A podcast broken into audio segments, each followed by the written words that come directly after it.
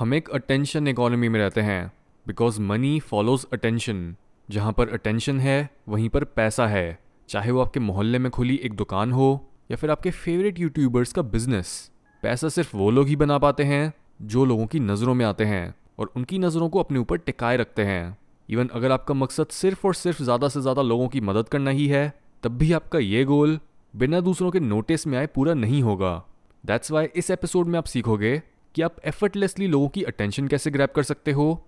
बिना एक attention seeker लगे।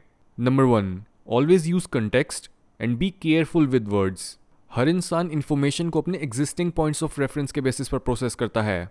जैसे 1974 में हुई एक स्टडी में पार्टिसिपेंट्स को एक कार एक्सीडेंट का वीडियो दिखाया गया और उनसे पूछा गया कि वो कार्स कितनी तेज थीं। स्पेसिफिकली कई लोगों से पूछा गया कि वो कार्स कितनी तेज थीं जब उनके बीच ठोकर हुई और कई लोगों से पूछा गया कि वो कार्स कितनी तेज थीं जब उन दोनों ने एक दूसरे को छुआ और तब पता चला कि जिस ग्रुप के आगे ठोकर जैसे शब्द का इस्तेमाल हुआ था, उसके मेंबर्स ने बार बार उन कार्स की स्पीड को ज़्यादा एस्टिमेट करा। और जब सबसे ये पूछा गया कि उन्होंने वीडियो में टूटता हुआ कांच देखा था, जबकि वीडियो में ऐसा कुछ था ही नहीं, तब भी ठोकर जैसे एक्सट्रीम शब्द को सुनने वाले ग्रुप ने बोला हाँ उन्होंने तो टूटते हुए कांच को भी देखा था। आपका एक शब्द भी काफ़ी होता है दूसरे लोगों की परसेप्शन को बदलने के लिए। क्योंकि हर वर्ड उस इंसान की cultural expectations past experiences biological wiring और ओपिनियन से जुड़ा होता है। यही वजह है कि क्यों जिस तरह से एक लड़का एक लड़की से बात करता है, वो अलग होना चाहिए, जिस तरह से वो अपने यार दोस्तों से बात करता है। या फिर जिस तरह की लैंग्वेज आप अपने दोस्तों के साथ यूज़ करते हो, वो अलग होनी चाहिए आपके घर से बाहर बोलने के ढंग से। Number two talk about their interest हर कोई दूसरों के आगे इंटरेस्टिंग बनना चाहता है और तभी आप लोगों की इस डिज़ायर को अपने बेनिफिट के लिए यूज़ कर सकते हो। उनके इंटरेस्ट्स में इंटरेस्ट लेकर। इस तरह से उन्हें एक्सटर्नल वैलिडेशन मिलती है कि हाँ उनकी चॉइसेस अच्छी हैं और वो इस वैलिडेशन को कंटिन्यू रखने के लिए आप में इंटरेस्ट लेने लगते हैं। जिससे भी आप बात करो, उसे ऐसा फील कराओ कि वो ही अपनी स्टोरी का मेन करेक्टर है। कभी भी किसी से उसकी लाइमलाइट या फिर सेंस ऑफ़ इम्पोर्टेंस मत छीनो। ये मत प्रूव करने की कोशिश करो कि आप उनसे ज़्यादा इंपॉर्टेंट हो। वो ऐसा खुद ही सोचने लगेंगे। अगर आप उन्हें अपने से प्यार करना सिखा दो। यही वजह है कि क्यों जिस रिलेशनशिप में भी सामने वाला आपको फ्लॉलेस काइंड और इंटरेस्टिंग फील कराता है, आप उस इंसान को रिलेशनशिप ओवर होने के बाद भी नहीं भूल पाते। Number three dress boldly boring लोगों के कपड़े भी उन्हीं की तरह होते हैं, यानी बोरिंग और अनअट्रैक्टिव बोल्ड कपड़े सबसे इजी हैक होते हैं अटेंशन ग्रैप करने के लिए। ऑफ़ कोर्स अगर आप बोल्ड बनने के चक्कर में एकदम अजीब या फिर बेतों के कपड़े पहनने लगोगे तो आपको अटेंशन तो मिलेगी, लेकिन वो सारी अटेंशन मोस्टली नेगेटिव होगी। इसलिए ऐसे कपड़े पहनो जो उत्तम दर्जे के हों। आपके कपड़ों की चॉइस से ही लोगों को ये समझ आ जाए कि आप उनकी रिस्पेक्ट और एडमिरेशन के काबिल हो।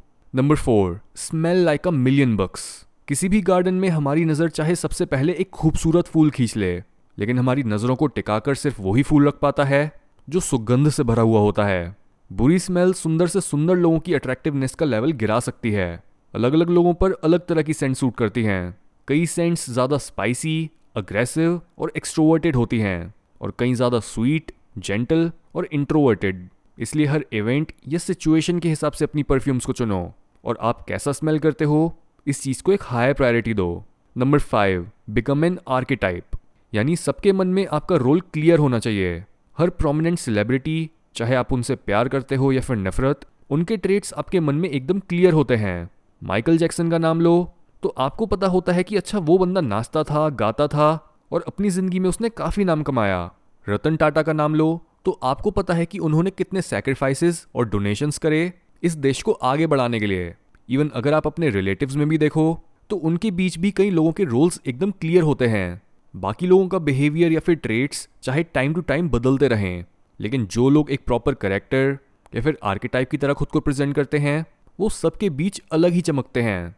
इसलिए आप जिन चीज़ों में बिलीव करते हो, आपका जो दुनिया को देखने का नज़रिया है, वो सबके आगे रिवील करने से डरो मत and prove yourself to be a unique character number six create a positive aura around yourself aura का मतलब होता है कि एक इंसान का एसेंस सिर्फ़ उसके अंदर ही नहीं, बल्कि बाहर भी मौजूद है। अगर आप एक बहुत ही नेगेटिव इंसान से पहली बार भी मिलो और वो एकदम चुप भी खड़ा रहे, तब भी आप क्लियरली ये बता पाओगे कि इस इंसान में कुछ ना कुछ तो गड़बड़ है और आपको उससे अच्छी वाइब नहीं आ रही। जब भी हम और या फिर वाइब जैसे अस्पष्ट शब्दों का इस्तेमाल करते हैं, तब हम बात कर रहे होते हैं हर इंसान में मौजूद इंटोवेशन यानी सहज ज्ञान की।